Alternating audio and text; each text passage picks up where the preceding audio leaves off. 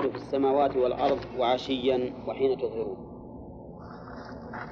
يستفاد من هذه الآية رحمة الله تعالى بعباده حيث علمهم ما فيه مصلحتهم. ومن فوائدها أن الصلاة تسبيح وتنزيه لله. لأن الله أطلق عليها اسم التسبيح. ومن فوائدها وجوب التسبيح فيها. في الصلاة. لأنه سبق لنا قاعدة أنه إذا أطلق على العبادة جزء منها. دل ذلك على أن هذا الجزء من واجباتها وأنه لا بد فيه لا بد لا بد منه فيها. ومن فوائد الآية بيان الأوقات الخمسة مفصلة. لقوله حين تمسون وحين تصبحون. ومن فوائدها أن المساء يطلق على أول الليل. فإن قوله حين تمسون يدخل فيه المغرب والعشاء. وقد يؤخذ من هذا جواز الرمي ليلا رمي الجمرات. لأن رجلا قال يا رسول الله رميت بعدما أمسيت. فقال لا حرج. فإذا كان المساء يطلق على أول الليل وأطلق النبي عليه الصلاة والسلام في الحرج علم أنه جائز. ومن فوائد الآية الكريمة حكمة الله عز وجل في توزيع الصلوات على هذه الأوقات. وجه الحكمة يا غانم؟ حكمة الله في توزيع الصلوات على هذه الأوقات. وجه الحكمة؟ أمران. الأمر الأول أنه أنها لو جمعت في وقت واحد لخليت بقية الأوقات عن الاتصال بالله عز وجل. أليس كذلك؟ يعني لو جعل الإنسان يصلي الفجر كل الصلوات الخمس جميعا. معناه بقية النهار والليل ما يكون له صلوات مفروضة. والوجه الثاني أنه لو جعل لو جعلت هذه في وقت واحد لكان في ذلك نوع من المشقة. أولى يعني بيخل يوجب على الإنسان أن يصلي سبع عشرة ركعة في آن واحد. هذا فيه مشقة. مشقة على الأقوياء الأصحة فكيف على الضعفاء والمرضى؟ ومن فوائد الآية كمال الآيات كمال الله عز وجل بقوله وله الحمد في السماوات والأرض. ومنها أنه وحده المستحق لأن يحمد على وجه الإطلاق. نأخذه من منين؟ من تقديم الخبر وله الحمد. ومن فوائدها أن كل ما يحدث في السماوات والأرض من خير أو شر فإن الله تعالى يستحق عليه الحمد يؤخذ من أين؟ إيه؟ من الإطلاق وله الحمد ولا قال على ما على الخير أو على ما ينفع بل أطلق فيستفاد منه أن الله تعالى محمود على كل حال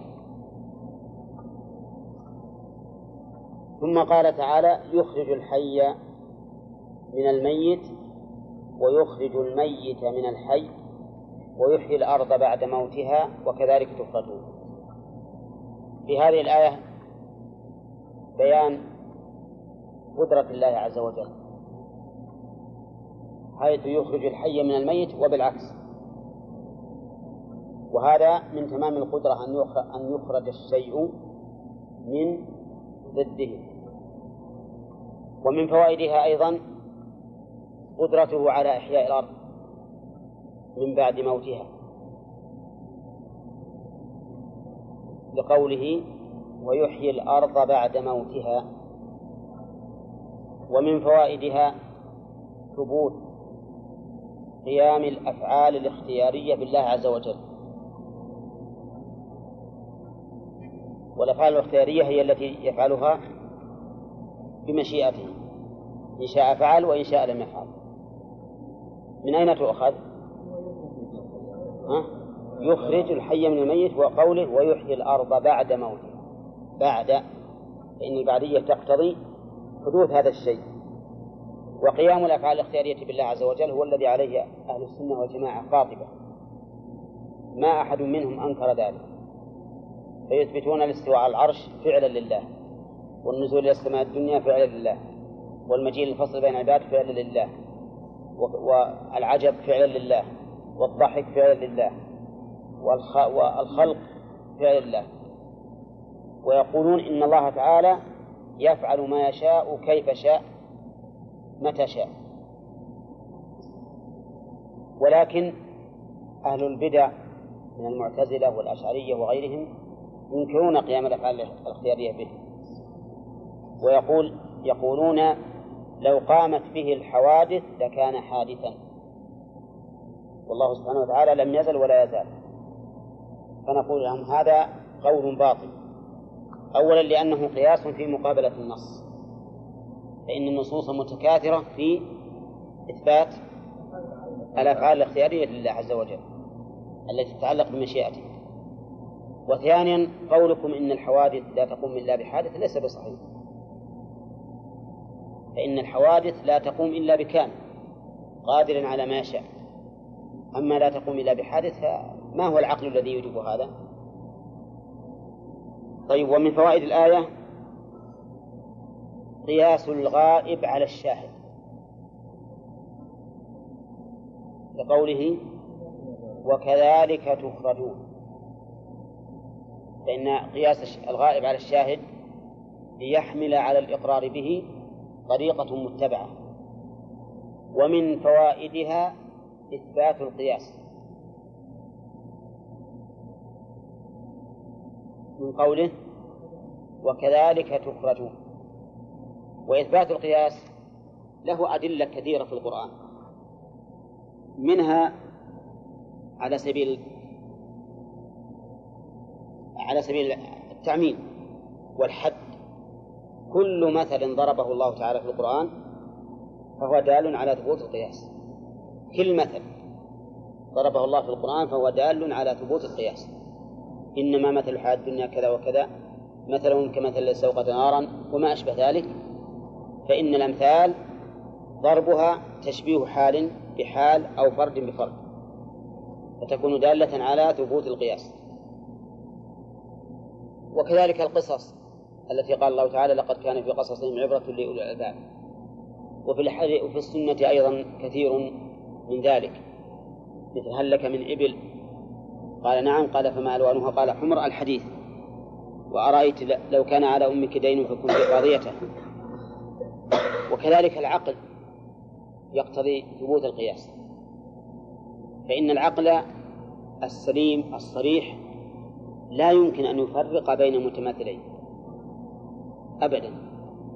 ودائما حتى الصبي إذا إذا منعته من شيء وأبحت له نظيره قال له كيف؟ ما هو بهذا مثل هذا؟ نعم. فالمهم من هذا مما تشهد العقول والفطر والنصوص بثبوته. نعم القياس الباطل الذي يتوسع فيه بعض بعض بعض الناس حتى يعطلوا دلالة الكتاب والسنة هذا لا شك أنه باطل. أما القياس الصحيح فإنه لا ريب في ثبوته. والذين أنكروا القياس هم بالحقيقة مضطربون. أحيانا يقولون بالقياس من حيث لا يشعرون. ولا يمكنهم إلا أن يقيسوا. لأننا لو أردنا أن نحصر دلالة الكتاب والسنة على الأحكام على سبيل العموم والقواعد والضوابط وافية. لكن الأفراد والجزئيات لا منتهى لها ولا حصر لها. وهم لا بد أن يضطروا إلى إلى إلى إثبات ذلك. ها؟ إي نعم يدخل في, في, في العموم من حيث الشمول اللفظي إن كان داخلا في اللفظ. أحيانا لا يدخل في اللفظ لكن يشمله العموم المعنوي وهو القياس. لأن العموم المعنوي هو القياس. ثم قال تعالى ومن آياته أن خلقكم من تراب ثم إذا أنتم بشر تنتشرون. من فوائد الآية إثبات الآيات لله عز وجل أي العلامات الدالة على ما تدل عليه من صفاته لأن كل فعل يدل على نوع من الآيات كل فعل يدل على نوع من الآيات لكن هي على سبيل العموم تدل على القدرة. جميع الأفعال تدل على القدرة والحكمة. لكن لكل نوع منها نعم آية خاصة. الحكمة القدرة العزة ما أشبه ذلك. ومن فوائد الآية أن أصل بني آدم من تراب. لقوله أن خلقكم من تراب. ومن فوائدها إبطال النظرية الملحدة وهي نظرية النشوء والتطور التي ذهب إليها أو كان قائدها أه؟ دارون أو داروين؟ داروين داروين. أي نعم. هذه نظرية خاطئة وباطلة بلا شك. وجه ذلك من الآية أن الله يقول أن خلقكم.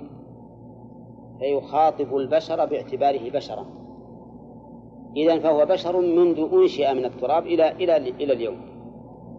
أما أولئك فيقولون إن أصل الإنسان ها؟ ليس بشر. قردة أن أصل الإنسان قرد. ثم تطور صار بشرا صار بشرا. فلا أدري ماذا يقول في أصل الحمير والبغال والخيل. والدجاج وش أصله؟ تطورت إلى ثم ما ندري ما هو التطور الآخر؟ هل نحن نكون ملائكة؟ نعم. على كل حال هذه نظرية الحمد لله حتى فلاسفة الغرب الآن أبطلوها وتبين لهم أنها نظرية باطلة خاطئة. ثم نحن نعلم علم اليقين أنها باطلة وأن اعتقادها كفر لأنه تكذيب للقرآن والسنة وإجماع المسلمين. صريح ولا لظاهر؟ يقول انفصل من الشمس نظرية تكوين ميكانيكي الكون إيه. نعم. فالإنسان انفصل من الشمس إيه. على شكل كتلة إيه. ثم تطور إلى أميبا ثم إلى قرد ثم إلى غابة ثم إلى كل هذا لا شك أنه كذب. كل هذا كذب ولا أصل له. الإنسان خلق من تراب كما قال الله عز وجل. تراب جعله الله طينا ثم فخارا حتى كان صلصالا له صلصلة إذا إذا ضربت عليه كالفخار كما قال الله عز وجل. ثم تكون إنسانا. والله على كل شيء قدير. لا لصريح. لصريح القرآن. هذه يعني هذه وغيرها. غيرها. ومن فوائد الآية من فوائد الآية أن هذا البشر الذي خلق من أصل واحد انتشر وملأ الأرض. لقوله إذا أنتم بشر تنتشرون. وهذا من آيات الله. كيف أصل واحد رجل واحد انتشرت هذه الخليقة في جميع أقطار الأرض. ومن فوائد الآية أيضا أن الإنسان متحرك بالطبع. لا بد أن يتحرك وينتشر ويذهب ويجيء. ولهذا قال النبي عليه الصلاة والسلام أصدق الأسماء حارث وهماء. لأن الإنسان دائما في يهتم ويحرث ويطلب رزقه. نعم. و ثم قال تعالى ومن آياته أن خلق لكم. اعلموا أننا أنني راجعت كثيرا من التفاسير التي عندي ما وجدت الحكمة في أنه سبحانه وتعالى يقول ومن آياته أن خلقكم من تراب. نعم. ومن آياته خلق السماوات ومن آياته منامكم ومن آياته أن خلق لكم. يعني ما رأيت أحدا بين الحكمة في كونه يأتي مرة بالمصدر ومرة بأن الداخلة على الفعل. هي تؤول بمصدر لكن لكن هل نقول إن هذا من باب من باب الاختلاف في التعبير المراعاة به جانب اللفظ أو أنه من باب التعبير المراعاة به جانب المعنى؟ إن قلنا إنه من باب التعبير المراعاة به جانب اللفظ فالأمر بسيط. يقول إن الله تعالى غاير بين بين العبارات نعم لأجل أن لا يمل أن لا يمل السامع إذا كان الكلام على وتيرة واحدة. لأن الاختلاف في التعبير هذا مما يزيد الإنسان نشاطا وتجددا. أما إذا قلنا إن هناك أمرا معنويا فأنا إلى الآن ما عرفته ما عرفته. ولا ولا ذكره الزمخشري ولا أبو السعود ولا هؤلاء الذين يتكلمون على مثل هذه الأمور. نعم. قوله من آياته أن خلق لكم من أنفسكم أزواجا لتسكنوا إليها نعود إلى فوائد الآية. من فوائد الآية رحمة الله تبارك وتعالى بنا حيث جعل أزواجنا نعم من أنفسنا أي من جنسنا. ومنها من فوائد الآية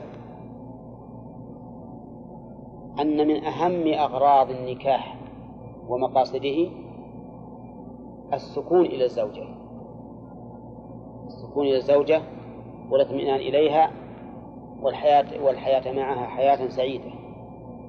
وأنه ينبغي للإنسان إذا رأى عدم السكون ولم ولم تلتئم الحال ينبغي له أن يفارق. ولهذا قال أهل العلم إن الطلاق يستحب لتضرر المرأة بالبقاء مع الزوج. كون تضرر ولا ولا ولا تستأنس مع الزوج؟ ما ينبغي أن يكرهها على أن تبقى معه.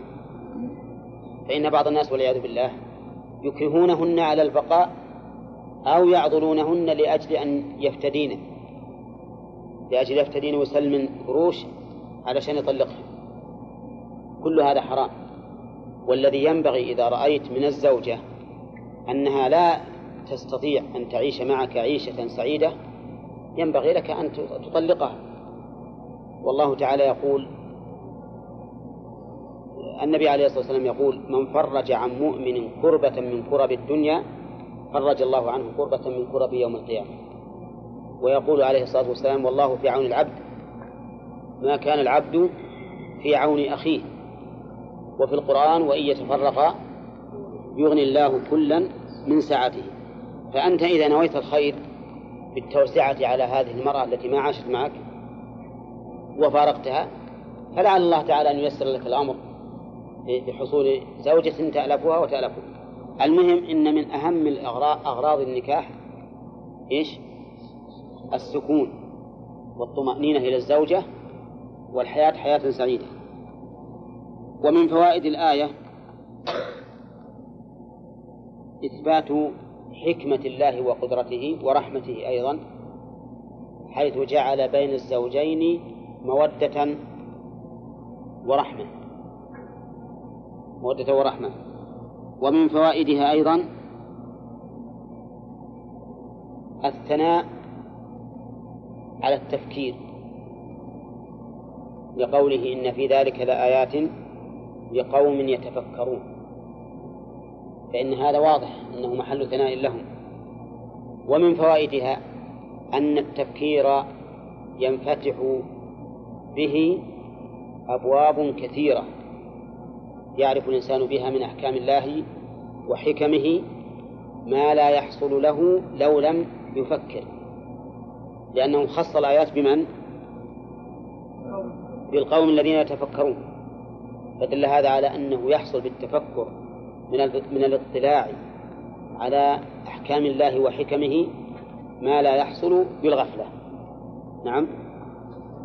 طيب التفكر يكون في آيات الله أي مخلوقاته ومشروعاته لأن الآيات كما سبق إما كونية وإما شرعية. يحصل التفكر في صفات الله ها؟ طيب من أي وجه؟ من وجه المعنى أو من وجه الكيفية؟ من وجه المعنى. من وجه المعنى. أما من وجه الكيفية فلا يجوز التفكر. لا يجوز التفكر في الصفات من حيث الكيفية لأن ذلك محاولة لما لم من لما لا يمكن الحصول عليه. ولهذا قال الإمام مالك رحمه الله السؤال عنه بدعة. السؤال عنه بدعة. فلا يجوز أن نتفكر في كيفية صفة من صفات الله. نتفكر في المعنى دون الصفة. التفكر في ذات الله عز وجل. ها؟ مثله. لا يجوز. لأنه محاولة لما لا يمكن الوصول إليه. ثم التفكير في هذه الأمور يجر إلى بلايا ومهالك. والذي ضر من ضر من هؤلاء من أهل التعطيل وأهل التشبيه أيضا اللي ضرهم هو محاولة الوصول إلى الكيفية. فلهذا آل بهم الأمر إلى التعطيل أو التمثيل والمهم أن التفكر يكون في مخلوقات الله وفي مشروعاته وفي معاني أسمائه وصفاته. في معاني أسمائه وصفاته. أما في ذاته وكيفياته وكيفية صفاته فإنه لا تفكر. وذلك لأنه مهما بلغ الإنسان فإن الفكر سيرجع خاسئا وهو حسير. والإعراض عن هذا هو الواجب كما قال الإمام مالك. نعم. كيف عرفنا سبحان الله نعم. الدليل إن, إن, إن التسبيح المطلق خصه الله بوقتين فسبح بحمد ربك قبل طلوع الشمس وقبل الغروب. ولما جعل هذا خمسة أوقات علم من قرينة التقسيم في الوقت أن المراد بذلك الصلوات الخمس. نعم.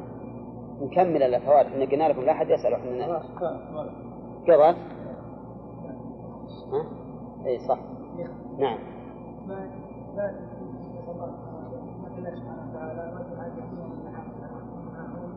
إي نعم. إي نعم. صح. اللام للتعليل. ففيه إثبات الحكمة ردا على الجهمية وكذلك الأشاعرة الذين ينفون حكمة الله عز وجل. أولى وعلى المعتزلة ولا لا؟ لا. المعتزلة يغلون في إثبات الحكمة. ولهذا يرون أنه يجب على الله فعل الأصلح أو الصلاح. نعم. نعم. بالنسبة لمذهب المبتدع في دفع الصفات في إيش؟ في مثلا رد الصفات. نعم. هل هو مبني على مقدمات عقلية متفق عليها بينهم وإلا كل واحد بعقله يؤمن؟ لا لا كل واحد كل واحد يعلم. يعني يختلفون في تعليل هذا الرد. يختلفون. أحيانا يقولون أنه يستلزم الجسمية ولكن غالب ما يدورون عليه التمثيل. أنه مستلزم للتمثيل عاد فيختلفون في الطرق الموصلة إليه. نعم. ما قلناها؟ إيه. صحيح. إثبات البعث في قوله وكذلك تخرجون هذا ما ذكرناها في الآية الأولى. نعم. قال ومن آياته خلق السماوات والأرض. من آياته خبر مقدم وخلق مبتدا مؤخر. خلق السماوات أي إيجادهما. إيجادهما بتقدير ونظام بديع. وهذا يشمل خلق هذه السماوات باعتباره كونها أجراما عظيمة. وباعتبارها مصلحة للعباد. فهذا من آيات الله. قال واختلاف ألسنتكم. اختلاف الألسن أيضا من آيات الله. ووجه ذلك ها أن هذه الألسن من نوع واحد أو من جنس واحد. كلنا بشر. وكلنا من أب واحد. ومع ذلك تختلف الألسن اختلافا عظيما. أليس كذلك؟ طيب. كذلك أيضا هو من آيات الله لأن كل إنسان يعرف به جنسه بلغته. أنا أعرف مثلا هذا هندي وهذا تركي وهذا إنجليزي مثلا وهذا ألماني وهذا روسي بسبب لغته. فهذا أيضا من آيات الله أن الله جعلها دليلا على جنس الإنسان. وقوله اختلاف ألسنتكم يشمل أصل اللغة ويشمل اللهجات ويشمل السلامة من العيوب ويشمل العيوب أيضا ويشمل الفصاحة ويشمل العيب يعني لا تظنوا أنه اختلافنا اختلاف الألسنة فقط بجنس اللغة. لا بل بكل هذا. فأجناس اللغات من آيات الله عز وجل. وكون هذا الإنسان ينطق بالحروف نطقا تاما هذا من آيات الله. والثاني بالعكس ينطق بها على وجه اللثغة أو يتثاقل أو ما أشبه ذلك. كذلك أيضا قد نقول إن من اختلاف اللسان الصوت اختلاف الأصوات. هذا صوته جيد وهذا حسن والآخر بالعكس. كذلك من اختلاف من اختلاف الألسن الفصاحة. ولا لا؟ الفصاحة وعدمها. فإن من الناس من يعطيه الله تعالى بلاغة في الكلام وحسن أداء حتى إنه يؤدي إليك المعنى بعبارة واضحة تفهمها بأول مرة. ومن الناس من يكون بالعكس. فجميع ما يمكن أن يرد على اختلاف اللسان فإنه داخل في كونه من آيات الله عز وجل. أما الألوان فحدث ولا حرج فإنها من آيات الله. لا تكاد تجد اثنين متفقين في اللون أبدا حتى لو كانا توأمين. لا بد أن يكون هناك خلاف. لكن منه ما يكون ظاهرا ومنه ما يكون غير ظاهر. فالرجل الأبيض الأوروبي أظن بينه وبين الرجل الأسود الذي على خط الاستواء بينهم فرق. ها؟ فرق شاسع. وما بين ذلك درجات متفاوتة. لكن لا تكاد تجد اثنين على لون واحد. هذا من الحكمة. لأنه لولا هذا لكان الناس يختلف يختلف بعضهم على بعض. ربما أمسك بواحد وأقول تعال عطن حقي أنت فلان ابن فلان. ويقول لا أنا من أبوه. لكن صار مثله بالضبط نعم وش يدري؟ ويقال إن الله جعل لكل إنسان أربعين شبيه ولكن ما أظن هذا يصح. ما أظن يصح. بل إنه يقولون إن البصمات التي في الأنامل أنها تختلف. كل واحد له بصمات على شكل لا يوافق الآخر. أه؟ وهذا هو الظاهر. ولهذا الآن يعتبر في التحقيقات تعتبر البصمات. مما يدل على أنها تختلف قطعا. وهذا مما يدل على قدرة الله سبحانه وتعالى. هذا الاختلاف العظيم الذي ملايين الملايين البشر ومع ذلك كل إنسان ما يمكن يطابق للآخر من كل وجه. لا بد يكون هناك علامة فارقة. لها صلة بالآية التي قبلها. وهي قوله يخرج الحي من الميت ويخرج الميت من الحي ويحيي الأرض بعد موتها وكذلك تخرجون. قال ومن آياته. من للتبعيض. يعني بعض آياته. ومن التبعيضية قال العلماء هي التي يصح أن يحل محلها بعض.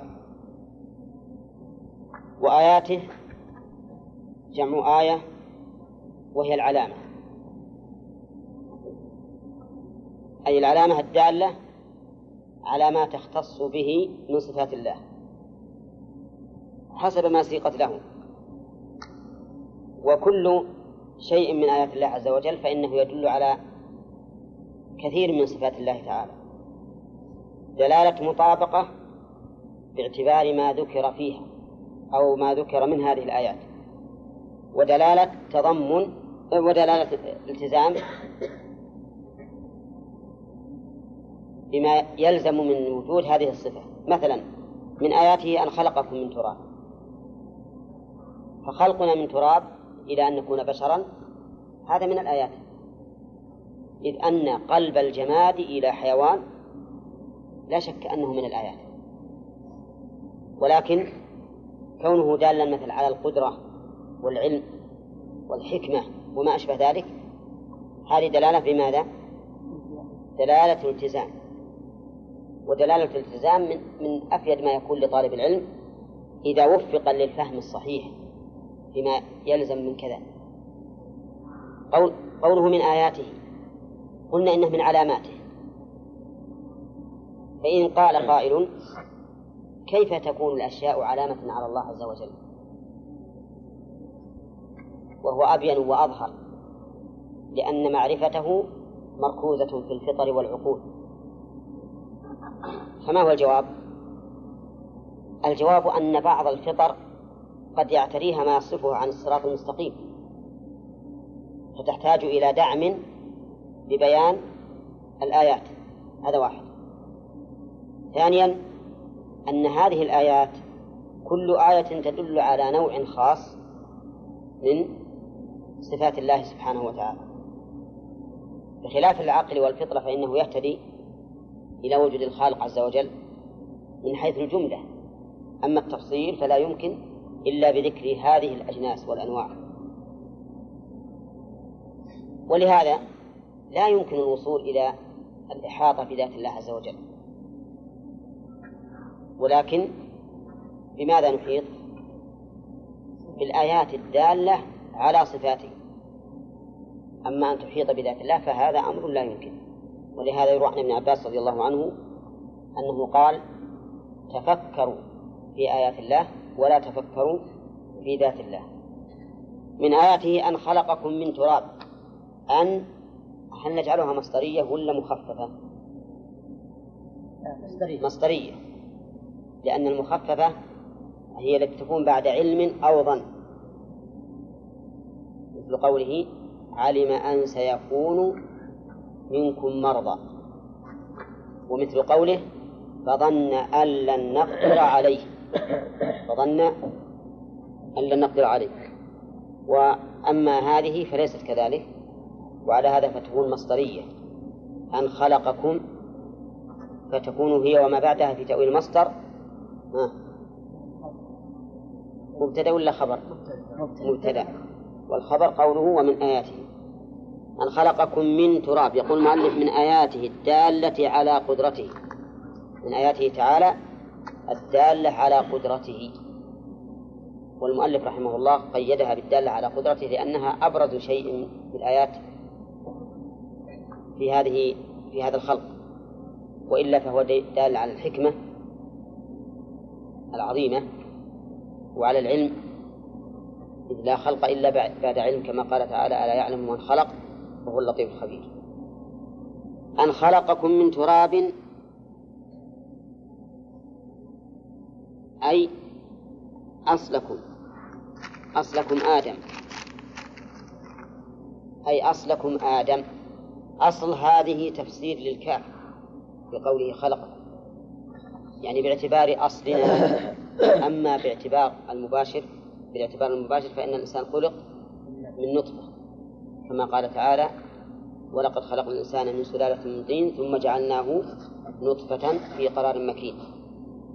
من تراب أي أصلكم آدم. ثم إذا أنتم بشر من دم ولحم تنتشرون في الأرض. ثم دل على المهلة لأنه بعد خلق آدم لم يأتي الأولاد مباشرة بل خلق له زوجة ثم جاء من هذه الزوجة أولاد. وقوله إذا أنتم بشر. إذا مش محله من الإعراب؟ ها؟ فجائية. يعني ثم صارت المفاجأة على هذا الوجه. إذا أنتم بشر تنتشرون في الأرض. جملة تنتشرون في محل رفع صفة لبشر. وقوله إذا أنتم بشر. أنتم هذه جمع وبشر مفرد لكن باعتبار الجنس باعتبار الجنس. وقوله بشر سمي الإنسان بشرا قيل لأن بشرته بادية. إذ أن الحيوانات الأخرى على أبشارها ما يسترها. لحكمة وأما الآدمي فإن بشرته بارزة ظاهرة. وقيل لأنه تبدو على بشرته انفعالاته النفسية. تبدو على بشرته انفعالاته النفسية مثل الغضب والفرح وما أشبه ذلك. فإنها تبدو ظاهرة على وجهه. وقول تنتشرون في الأرض أي تذهبون يمينا وشمالا ولهذا بنو آدم لا شك أنهم في أول أمرهم في مكان واحد. ثم انتشروا في جميع القارات على تباعد ما بينها نعم. ومن آياته أن خلق لكم من أنفسكم أزواجا. بدأ أولا بخلق النفس ثم بخلق الزوج.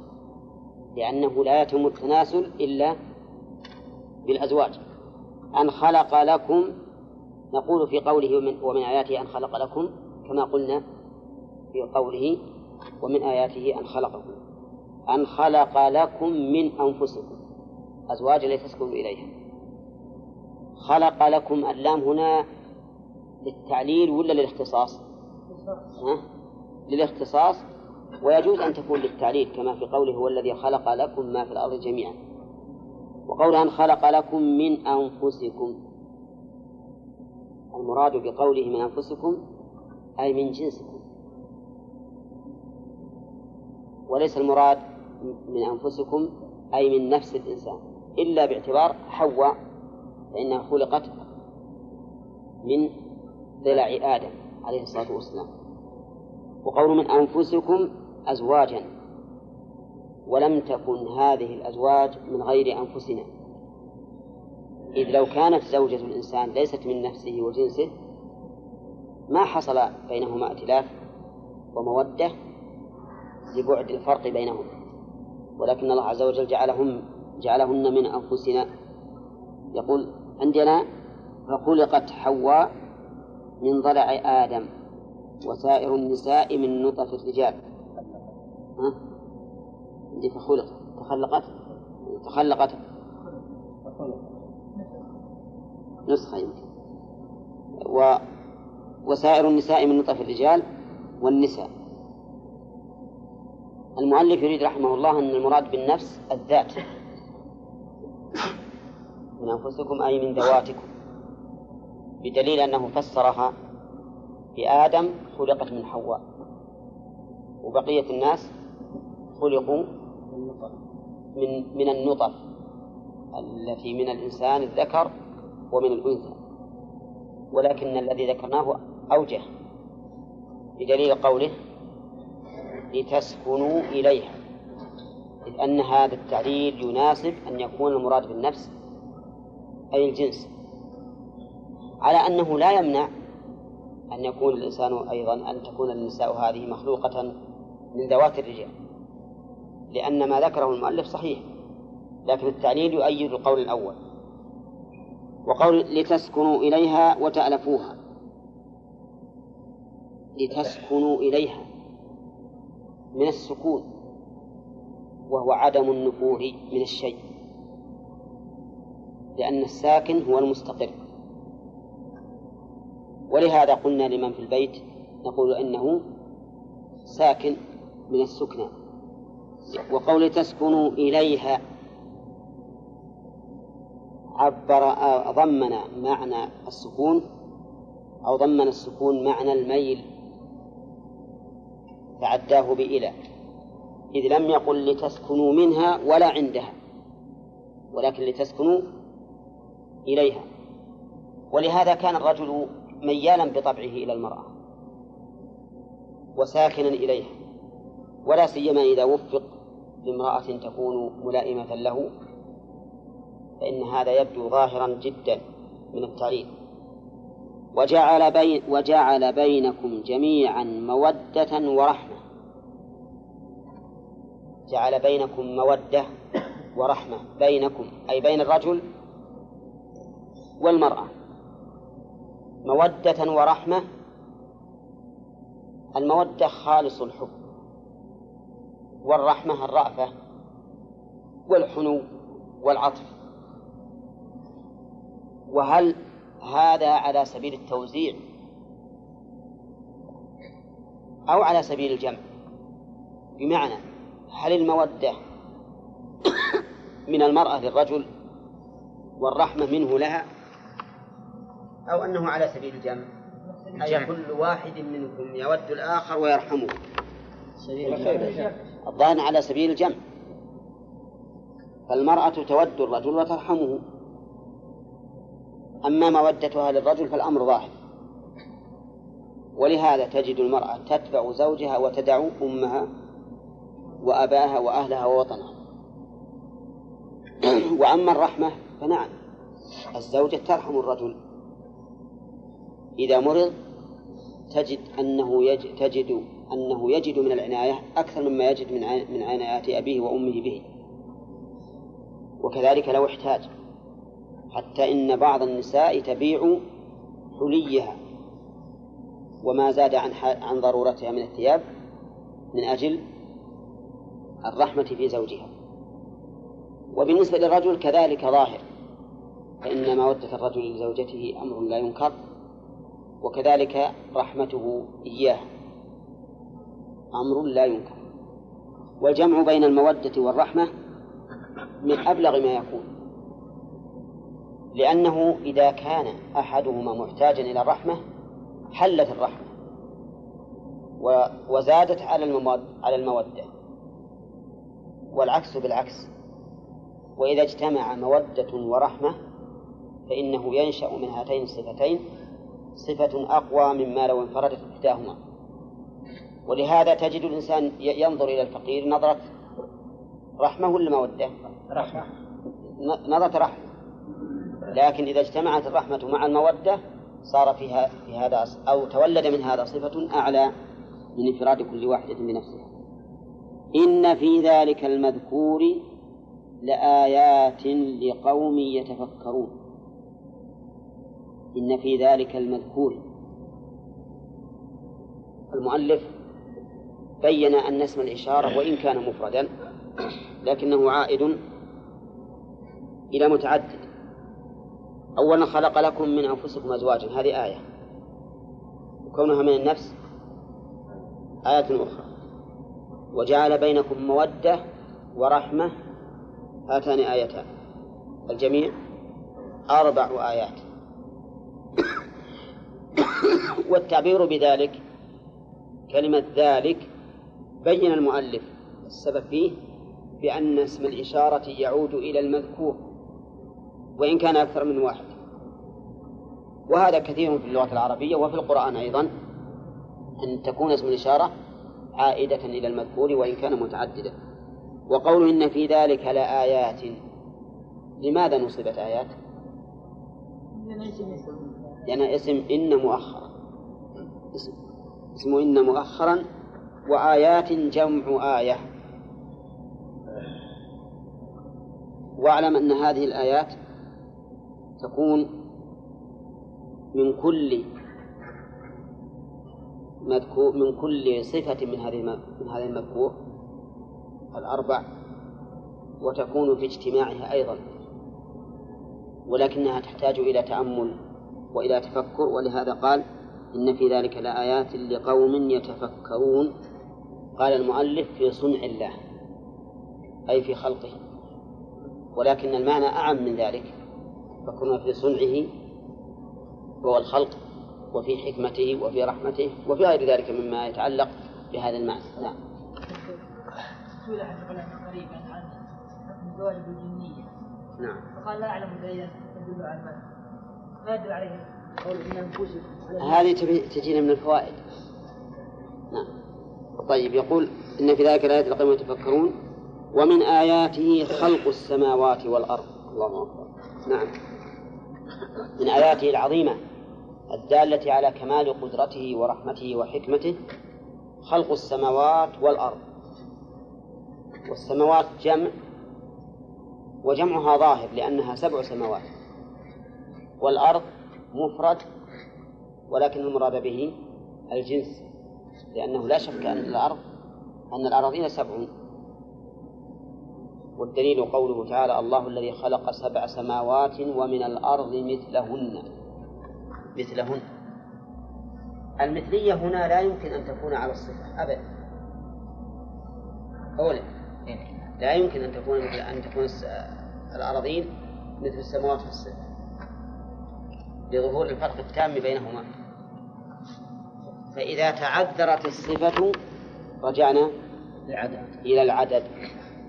ومن الأرض مثلهن في العدد. ثم جاءت السنة مبينة ذلك صريحا. مثل قوله صلى الله عليه وسلم اللهم رب السماوات السبع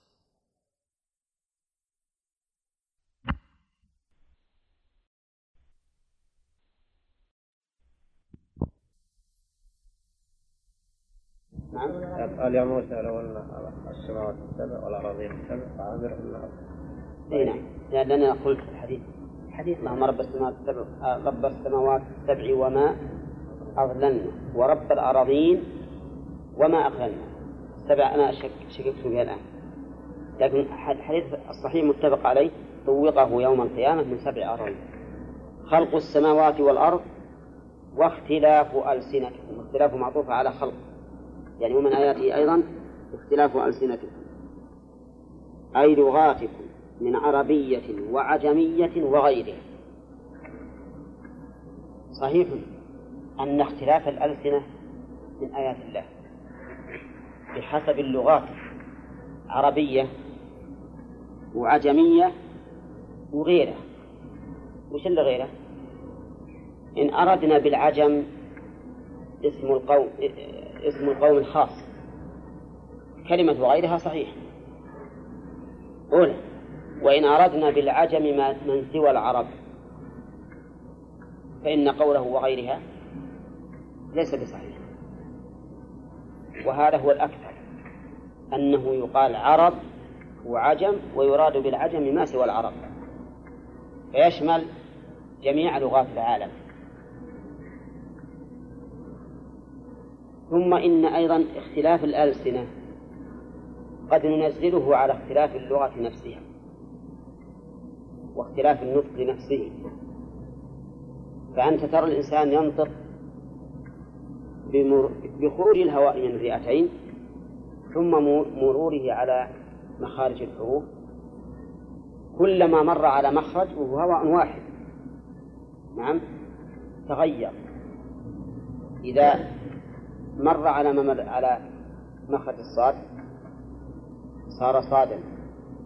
وإذا مر على مخرج الجيم صار جيما. وإذا مر على مخرج الدال صار دالا. مع أن الهوى واحد.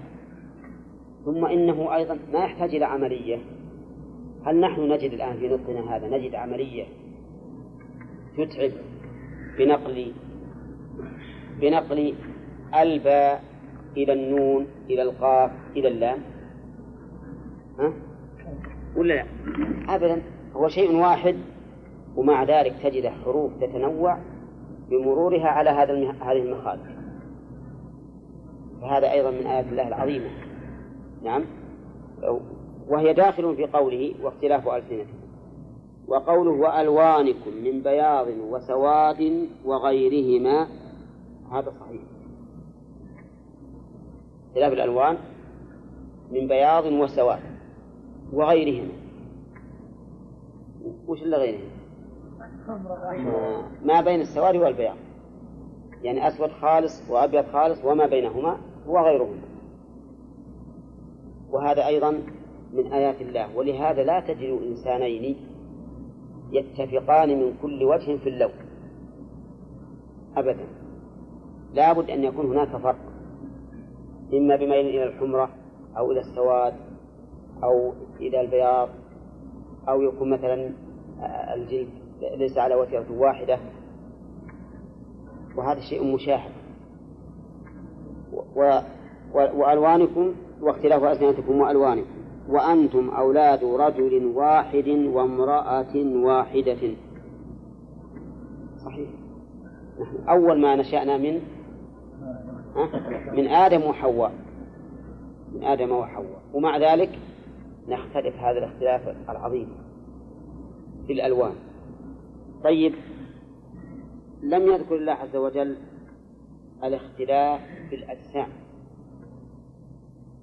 ما بين صغير وكبير ومتوسط. لأن القدرة على على خلقهم باختلاف ألوانهم أبلغ من القدرة في اختلاف خلقهم على كبر أجسامهم وصغرهم ولهذا ذكر الألسنة والألوان.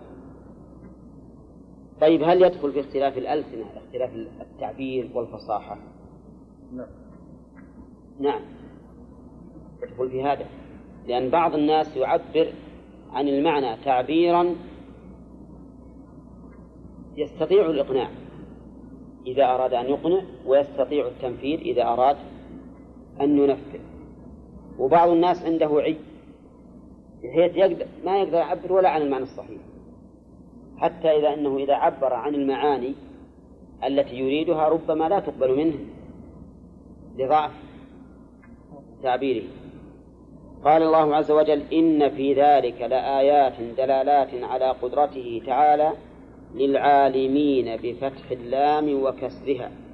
أي ذوي العقول وأولي العلم. قوله إن في ذلك لآيات للعالمين. بفتح اللام وكسرها. يعني يجوز أن تقول للعالمين وللعالمين. والقراءتان سبعيتان.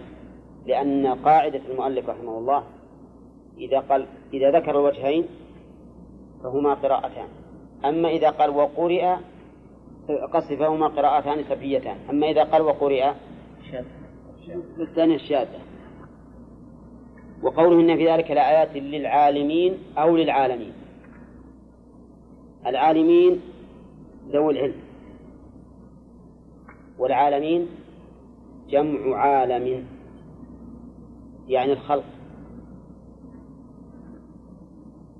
هل نأخذ من اختلاف القراءتين؟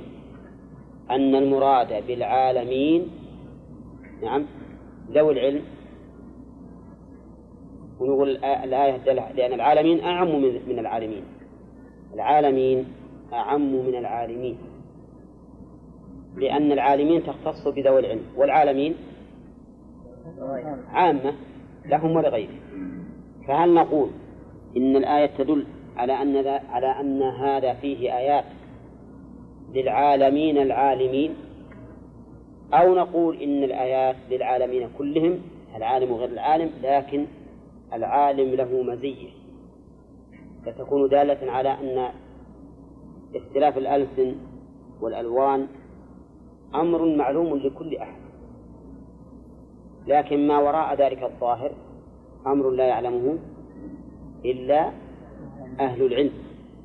وتكون ويكون في الآية إشارة إلى أنه ينبغي لنا أن نتعمق في هذا الأمر حتى يتبين لنا بعلمنا ما ليس كائنا لغيرنا.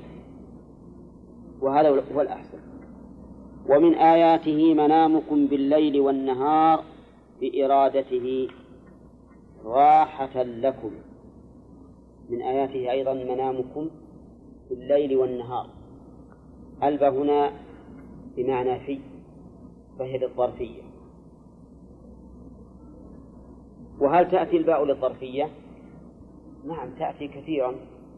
ومنه قوله تعالى وإنكم لتمرون عليهم مصبحين. وبالليل أفلا تعقلون أي وفي الليل. وقوله بالليل هنا الباء هنا ظرفية.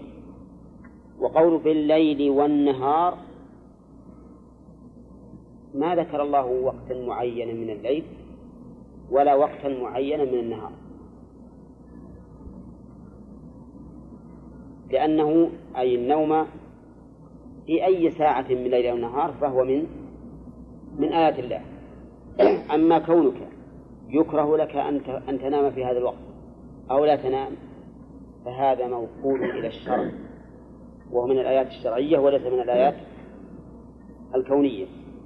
وقول بالله وقول بإرادته راحة لكم. كلمة راحة لكم هل هي مفعول من أجله ولا مفعول لإرادة؟ أي أنه يريد الراحة لكم. احتمل كلام المؤلف وجهين إما المعنى بإرادته أن تستريحوا أو المعنى أن نومكم بإرادته راحة لكم. ليفيد أن النوم ليس باختيار الإنسان.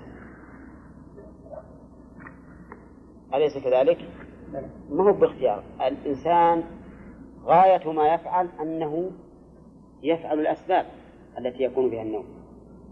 لكن أما أن يخرج روحه من جسده حتى ينام أو يرد روحه إلى جسده حتى يستيقظ فهذا ليس إليه بل هو إلى الله. ولهذا أحيانا الإنسان يريد النوم ويكون على الفراش ويحاول بقدر ما يستطيع أن ينام ثم ثم لا ينام. ثم لا ينام. وأحيانا يغلبه النوم ولو لم يتهيأ له. نعم. أليس كذلك؟ إذا النوم بإرادة الله وهو أي النوم وفاة صورة. فكما أن الوفاة الكبرى إنما تكون بأمر الله وإرادته فكذلك الوفاة الصغرى قال منامكم بالليل والنهار؟ وابتغاؤكم بالنهار من فضله.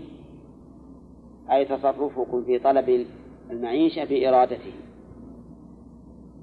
ابتغاؤكم هذه معطوفة على منامكم. رحمك الله. ومعناها إيش معنى ابتغاؤكم؟ أي طلبكم. من فضله. من هذه لبيان الجنس. أي من عطائه ورزقه. والمؤلف رحمه الله خص الابتغاء بالنهار. خلق السماوات والأرض وابتغاؤكم من فضله. منامكم بالليل والنهار وابتغاؤكم من فضله. والأحسن أن نجعلها مطلقة كما أطلقها الله. لأن من الناس من يبتغي من فضل الله بالنهار. ومنهم من يبتغي من فضل الله بالليل. فكونها تبقى على ما هي عليه بدون تقييد هذا هو الأولى. لأن التقييد يضيق المعنى. فيجعل الابتغاء بالنهار. مع أنه يوجد أناس يوجد أناس لا لا يطلبون الرزق إلا في الليل. مثل الحراس وأصحاب الأمن وما أشبه ذلك. طيب وابتغاؤكم من فضله الفضل بمعنى العطاء أي تصرفكم في طلب المعيشة بإرادته. و... والإرادة هنا إرادة الله عز وجل. لا يريد المؤلف رحمه الله أن يثبت مذهب الجبرية. لا يريد ذلك ولكن يريد أن يبين أن تصرفنا وإن كنا مستقلين به من وجه فإننا لسنا مستقلين به من وجه. وابتغاء الفضل بإرادة الله والمنام بإرادة الله. وبينهما فرق. لأن المنام ليس لنا فيه حرية إطلاقا ولا إرادة. بخلاف الابتغاء من فضله فإن لنا فيه إرادة ولكنها تابعة. تابعة لإرادة الله. كما قال تعالى لمن شاء منكم أن يستقيم وما تشاءون إلا أن يشاء الله رب العالمين. نعم. ما نحمل النوم في الليل لا. ما له داعي الحمل هذاك لو قيدت لقلنا باعتبار الأغلب. قال ومن آياته منامكم بالليل وابتغاؤكم من فضله بالنهار. لو قيدت وقال قائل كيف تقيد مع أنه يكون النوم بالنهار وابتغاء الفضل بالليل نقول هذا بناء الأغلب. أما أن تأتي عامة ثم نقيدها فلا وجه له. نعم. نعم. نعم. ما تفسر بها لأن الآيات المقيدة ما تنافي هذا. إن في ذلك لآيات لقوم يسمعون. إن في ذلك المذكور كما قال المؤلف أولا لآيات لقوم يسمعون سماع تدبر واعتبار. وأتى بقوله لقوم يسمعون لأنه بدأ بالنوم وبدأ بالليل.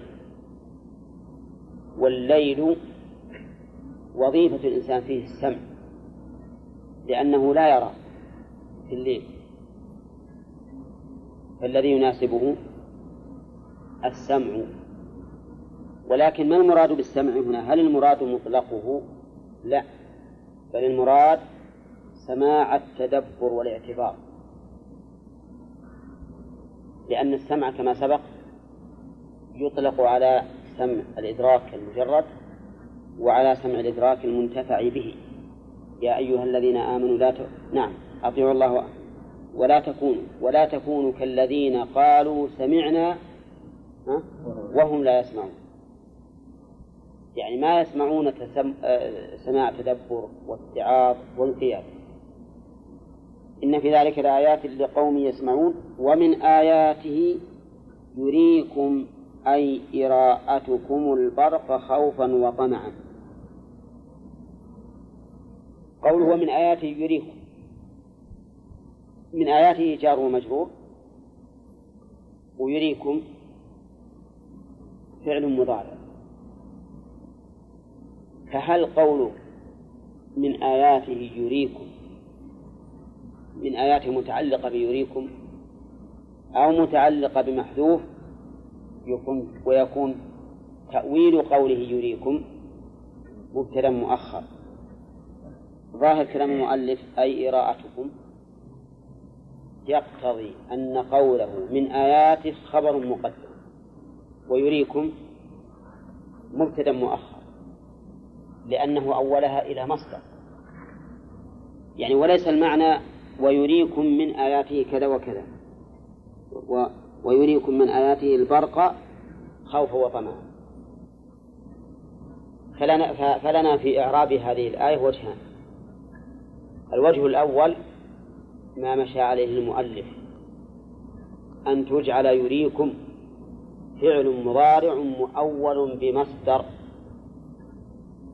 تقديره قراءتكم مع أنه ليس فيه حرف مصدري. وهذا موجود في اللغة العربية. ومنه قولهم تسمع بالمعيد خير من أن تراه. تسمع بالمعيد خير من أن تراه. فتسمع هذه مبتدأ بدليل قوله خير من أن تراه. مع أنه ليس فيها حرف مصدري تنسبق به. والوجه الثاني أن نقول من آياته متعلقة في يريكم يعني يريكم من آياته نعم البرق خوفا وطمعا. يرجح الوجه الأول سياق الآيات. سياق الآيات كلها تدل على أن هذا الفعل منسبق بمصدر. تقدير ومن آياته قراءتكم. كالآية التي قبلها ومن آياته منامكم بالليل ومن آياته خلق السماوات ومن آياته أن خلقكم من تراب ومن آياته أن خلق لكم من أنفسكم. ويرجح الوجه الثاني أننا نتحاشى انسلاك المصدر بدون حرف مصدري ومن آياته أن خلقكم نعم يريكم البرق خوفا للمسافر من الصواعق. وطمعا للمقيم في المطر قوله خوفا ما ما إعرابها؟ ها؟ أو حال مفعول لأجله مشكل لأن ابن مالك يقول وهو بما يعمل فيه متحد؟ وقتا وفاعل. وهنا يريكم الفاعل الله. والخائف الطامع؟ الإنسان بنو آدم. فاختلف الفاعل ولا لا؟ اختلف. والمؤلف وبمالك يقول يقول وهو بما يعمل فيه متحد. وقتا وفاعلا. طيب الوقت متحد ولا لا؟ نعم الوقت و... نعم متحد. ولكن الفاعل لم يتحد. وعليه فيكون خوفا حال مصدر في موضع الحال. يريكم البرق خائفين وطامعين. أما إذا أسقطنا اشتراط ابن مالك حال الفاعل يكون خوفا مفعول لأجله. ولكن عندي أن هناك وجها آخر. أن نجعل خوفا بمعنى تخويفا. فإذا جعلنا خوفا بمعنى تخويفا ها زال الإشكال. ولا لا؟ لأنه يكون التخويف منين؟ من الله وهو المريد. والإطماع أيضا من الله وهو المريد. وحينئذ نسلم من مخالفة شرط ابن مالك نعم. ونسلم لكنه لا بد من تأويل في الواقع. لا بد من تأويل. حيث حولنا خوفا إلى إخافة وطمعا إلى إطماع. فالوجوه إذن ثلاثة. إما أن نجعل خوفا وطمعا مصدرين في موضع الحال. أو نجعلهما مصدرين على أنهما مفعول من أجله و ولا نعتبر اشتراط اتحاد الفاعل. أو نجعلهما مصدرين لكن بمعنى التخويف والإطماع وحينئذ نكون قد اعتبرنا اتحاد الفاعل ولم نعولهما إلى الحال. وقول وقول المؤلف نعم خوفا للمسافرين من الصواعق وطمعا للمقيم في المطر. ظاهر كلام المؤلف أن أن هذا على سبيل التوزيع. أولى خوفا لأناس وطمعا لأناس. والصواب خلاف كلامه رحمه الله. الصواب أن البرق خوف وطمع جميل. فالمسافر يخاف ويطمع. والمقيم أيضا يخاف ويطمع. من الذي سلم من الصواعق بسبب كونه في البناء؟ نعم. إذا نزلت الصاعقة نزل حتى على البناء. وهدمته وقتلت من فيه. وكذلك المسافر أيضا. ما أكثر المسافرين الذين نجوا من الصواعق وهي وهي سقطوا حولهم. والصواب أنه عائد على الجميع. لكن تقديم الخوف على الطمع. يدل على أن خوف الناس بالبرق أكثر من طمعهم. وهذا والله أعلم بناء على الغالب. بناء على الغالب. لأن أكثر الناس لا سيما في الرعود الثقيلة والبرق العظيم يخافون أكثر مما يطمعون. ويوجد أناس ما يهتمون بهذا الأمر. مهما قوي البرق ومهما قوي الرعد لا يهتمون. فهم دائما في طمع. ثم قال وينزل من السماء ماء إلى آخره. قول إنه حال. ما هو أعم من قولنا انه مفعول لأجله. لأنه هل الله سبحانه وتعالى فقط لهذا الغرض؟ إيه. يعني يرينا الله ليس لشيء آخر غير خوف الطمع. يعني وش وش مثلا الأسباب الحسية الطبيعية من أجلها. هذا السبب الباعث الذي من أجل وجود الشيء. يعني به وجد الشيء. به وجد الشيء. هذا سبب طبيعي. ما علينا منه.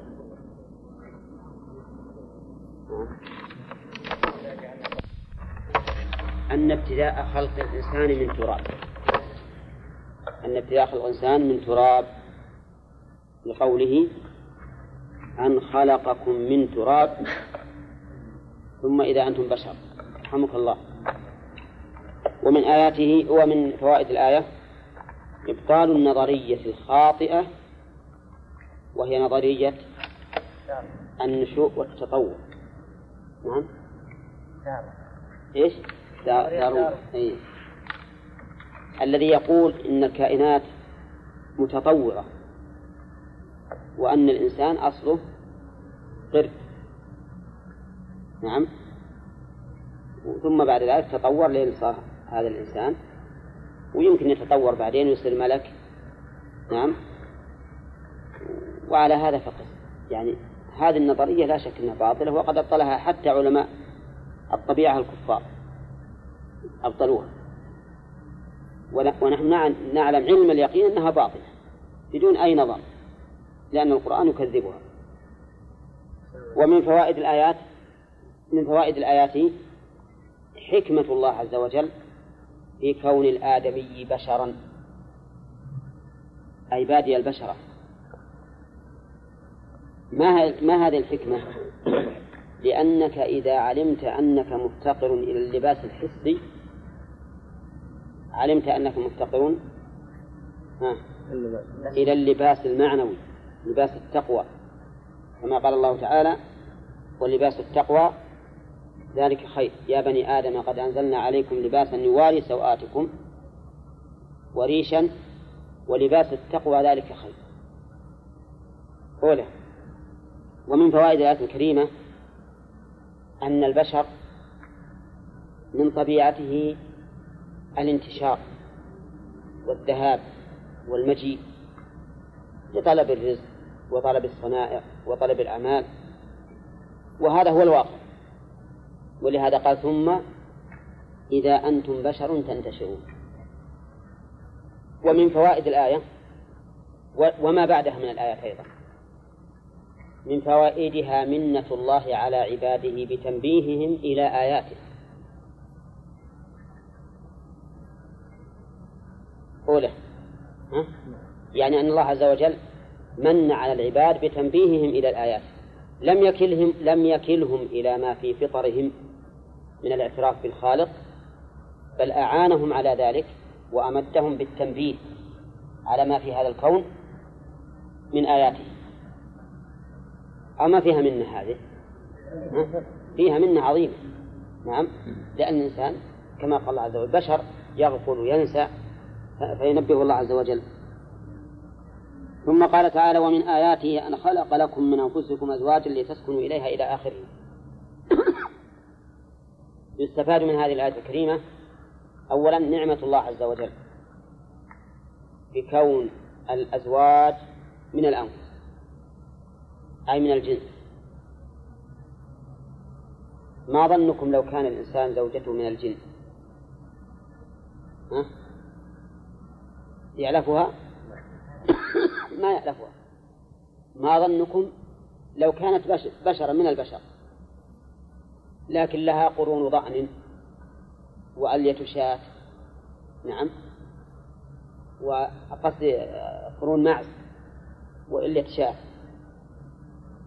وما خلق الله عز وجل من من الحيوانات. يألفها ولا ما يألفها؟ لا يألفها فهذه من حكمة الله عز وجل ورحمته أن جعلهم جعلهن من أنفسنا. ومن فوائد الآية الكريمة أن الحكمة من الزوجية هي السكون. سكون أحد الزوجين إلى الآخر. فيتفرع على ذلك أنه لو حصل التنافر فإن من الحكمة التفريق بينهما أفهمتم هذه؟ منين تؤخذ؟ من قوله لتسكنوا إليها فإذا لم فإذا فاتت هذه الحكمة فإنه لا زواج ولهذا لما فاتت الحكمة بين ثابت بن قيس وزوجته ماذا ماذا قال الرسول عليه الصلاة والسلام؟ قال ها خذ الحديقة وطلقها. خذ الحديقة وطلقها.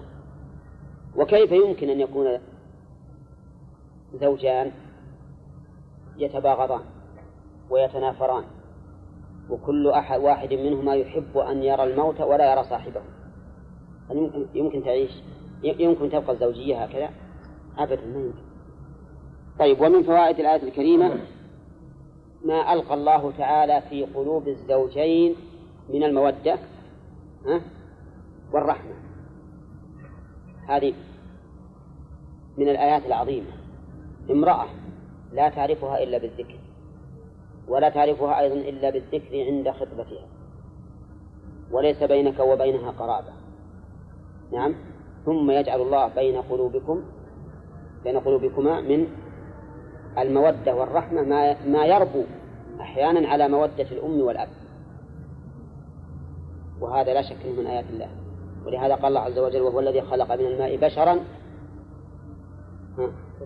فجعله نسبا وصهرا. جعل الله في هذه الآية الصهر قسيما للنسب. قسيما يعني كأن البشرية الآن إما مصاهرة وإما قرابة نسب. طيب ومن فوائد الآية الكريمة أن المودة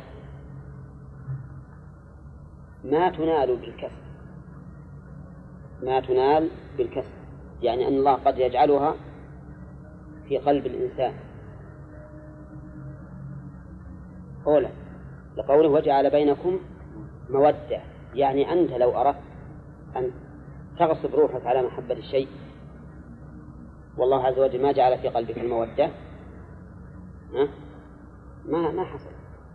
ولهذا من الله على المؤمنين بقوله ولكن الله حبب إليكم الإيمان. وأنت تقول في الدعاء اللهم إني أسألك حبك وحب من يحبك وحب العمل الذي يقربني إلى حبك. فإذا المودة يلقيها الله عز وجل في القلب. فأنت ينبغي لك أنك تسأل الله دائما أن تكون من أن تكون محبتك لله وفي الله. لتكون المحبة بالله.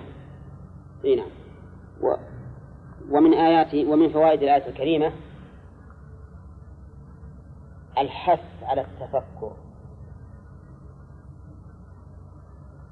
من أين تؤخذ؟ لا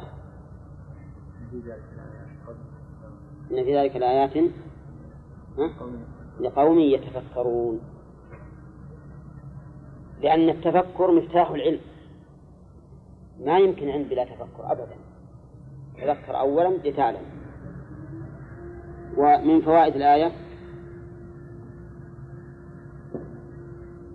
أن ما ذكر ليس آية واحدة. ومن آياته ثم قال إن في ذلك لآيات. كيف؟ خلق لكم من أنفسكم هذه واحدة. لتسكنوا إليها. وجعل بينكم مودة. بعد؟ ورحمة. هنا. فتكون آيات متعددة. ومن فوائد الآية الكريمة؟ وجود التراحم بين الزوجين.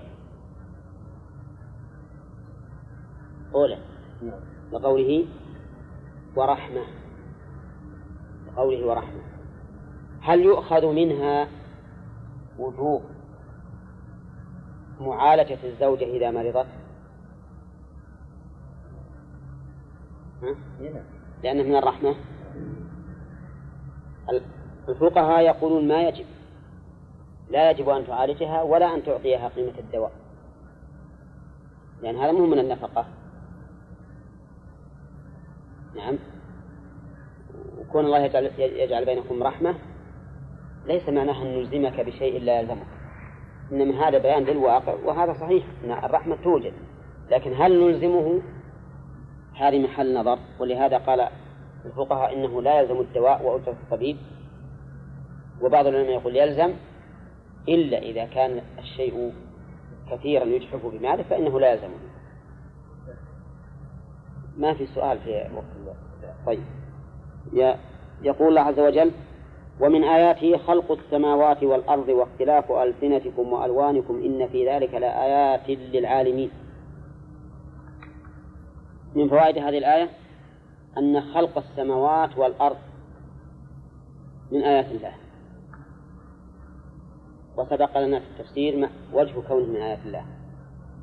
عظمهما اتساعهما ما فيهما من الكواكب والنجوم والأشجار والبحار والأنهار وغير ذلك. كله من من آيات الله سبحانه وتعالى الدالة على عظمته وقدرته. ومن فوائد الآية أن السماوات جمع. أولى. والأرض؟ الأرض كذلك لكن ما في الآية دليل على هذا. إنما يستفاد كون الأرض جمعا من من أدلة أخرى. نعم. ومن فوائد الآية الكريمة آه، أن اختلاف الألسن والألوان من آيات الله أيضا. كذا؟ نعم. طيب اختلاف الألسن والألوان. هل هو بطول اللسان وقصر اللسان؟ أو المراد اختلاف اللغة؟ ها؟ اللغة. اختلاف اللغات واختلاف الفصاحة والبيان. فإن الناس يختلفون في هذا اختلافا عظيما. تجد المعنى الواحد يتكلم به إنسان فيقتنع الحاضرون. لقوة بيانه وفصاحته. ويتكلم فيه آخر ها؟ ما يلتفتون إليه ولا يقنعهم. وتجد رجلين يتكلمان. أحدهما يشد الناس إلى نفسه والآخر يتكلم وهذا يسولف وهذا يناظر وهذا يخطط بالأرض وهذا ينعس. نعم مع أن الكلام واحد والموضوع واحد لكن اختلاف الإلقاء والفصاحة هو الذي جعله جعل الناس يتأثرون. من فوائد الآية الكريمة أن الألوان لا تتفق. من الناس وألوانكم. ولهذا يقول العلماء إنه ما يمكن يوجد شخصين متفقين من كل وجه أبدا. على كثرة الناس ما يوجد اثنين متفقين من كل وجه. نعم؟ يوجد أبدا. حتى التوأمان لا يتفقان من كل وجه. نعم؟ أنا خبر للتوأمان ما تعرف لا أبدا لأنك أنت تأخذ تأخذ بالملامح الظاهرة لكن لو تأملت صحيح أن بعض الناس يتقاربون ولا تعرف بعضهم من بعض لا سيما إذا صرت ما تشوفهم إلا بعد أسبوع مرة. لكن عند التأمل لا بد يكون هناك علامة فارقة. وهذا من, من آيات الله سبحانه وتعالى. حتى الأعضاء الآن لا تظن أن أعضائك متفقة. حتى أعضائك تختلف. فكر في العروق. عروق اليدين تجدها مختلفة. عروق اليدين تجدها مختلفة. البنان اللي يسموها بصمات تجده مختلفة. على كثرة الناس ما يمكن يتفقون أبدا. وهذا دليل واضح على عظيم قدرة الله سبحانه وتعالى وعظيم حكمة وبالغ حكمته. هنا نعم. ومن فوائد الآية الكريمة مدح أولي العلم. من أين تؤخذ؟ نعم. من قوله العالمين بكف الله. فإن فإنه يدل على فضيلة أهل العلم ولا شك أن أهل العلم لهم فضل. العالمون بالله وآياته سبحانه وتعالى لهم من الفضائل بحسب علمهم. من فوائد الآية الكريمة نعم انتهى الكلام. ومن آياته منامكم بالليل والنهار وابتغاؤكم من فضله إن في ذلك لآيات لقوم يسمعون. يستفاد من آية من هذه الآية الكريمة؟ أن النوم من آيات الله. أولى طيب. وجه ذلك؟ لأن هذا الإنسان ذي الشعور ذا الشعور إذا نام فقد شعوره هذه الروح متصلة بالبدن تمام الاتصال فإذا نام حصل منها نوع انفصال. ولهذا سمى الله تعالى النوم وفاة. لكن ما هي بالوفاة الكاملة اللي تقبض فيها الروح من البدن وتنفصل عنه انفصالا كاملا؟ لكنها تنفصل عنه انفصالا جزئيا. هذا الانفصال الجزئي الذي تبقى معه الحياة دون الوعي من آيات الله. هل أحد يستطيع أن يفعل هذا إلا الله؟ أبدا. وكذلك أيضا لو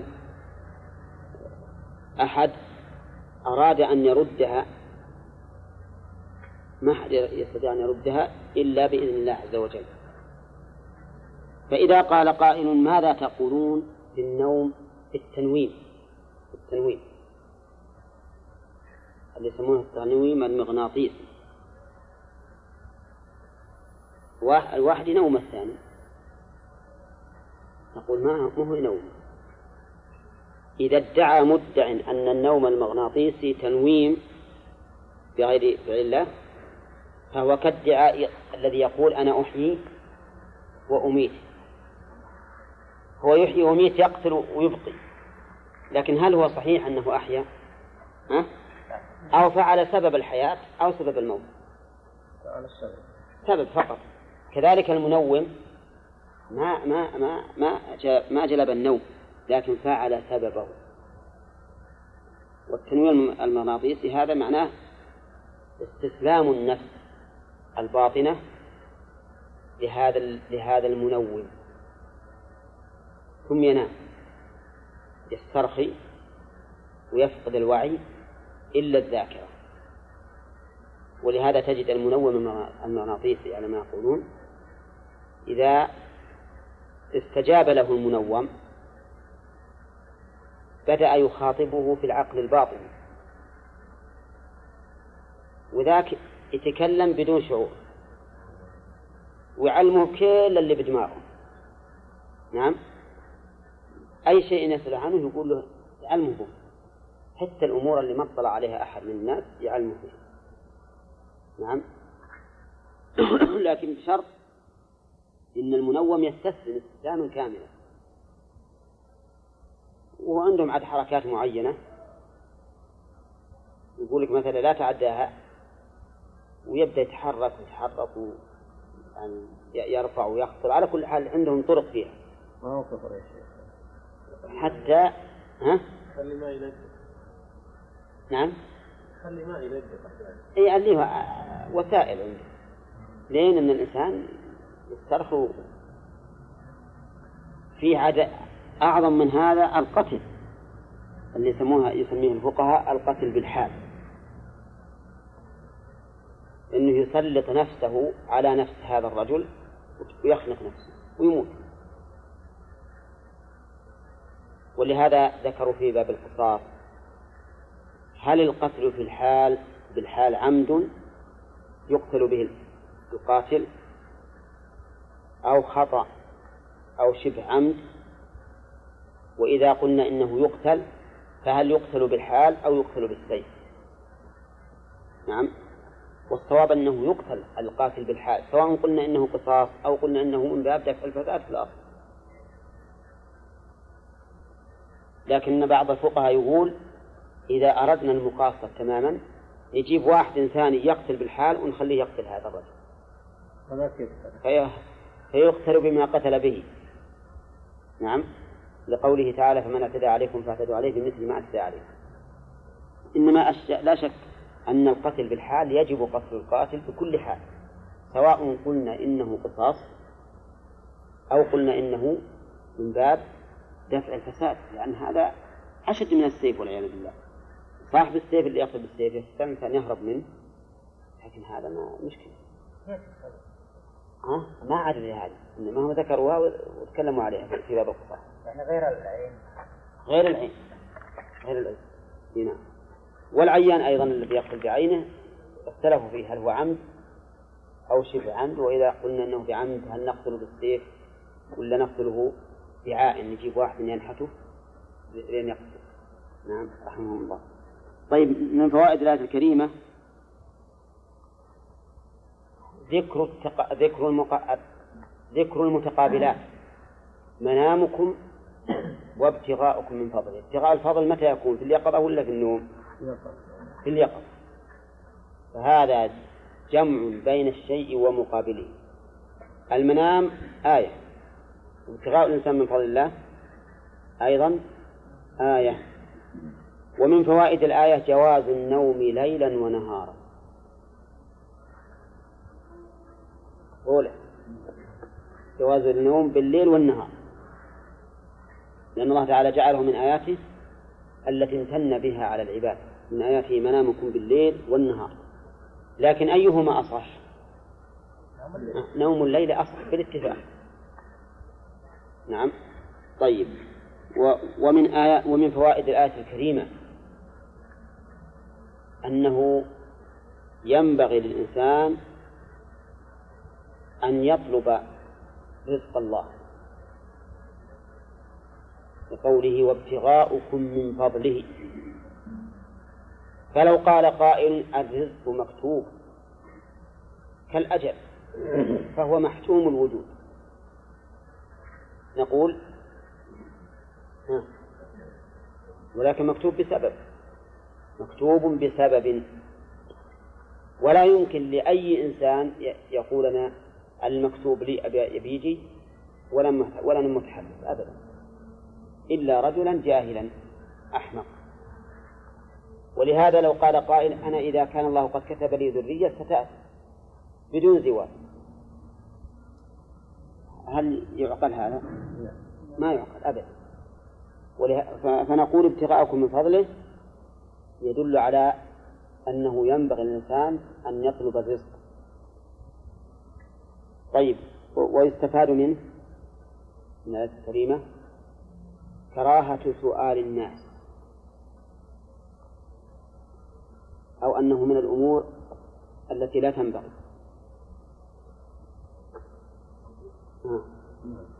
لقوله من فضله من فضله. وأنت إذا طلبت الرزق من الله عز وجل فقد طلبته من أهله.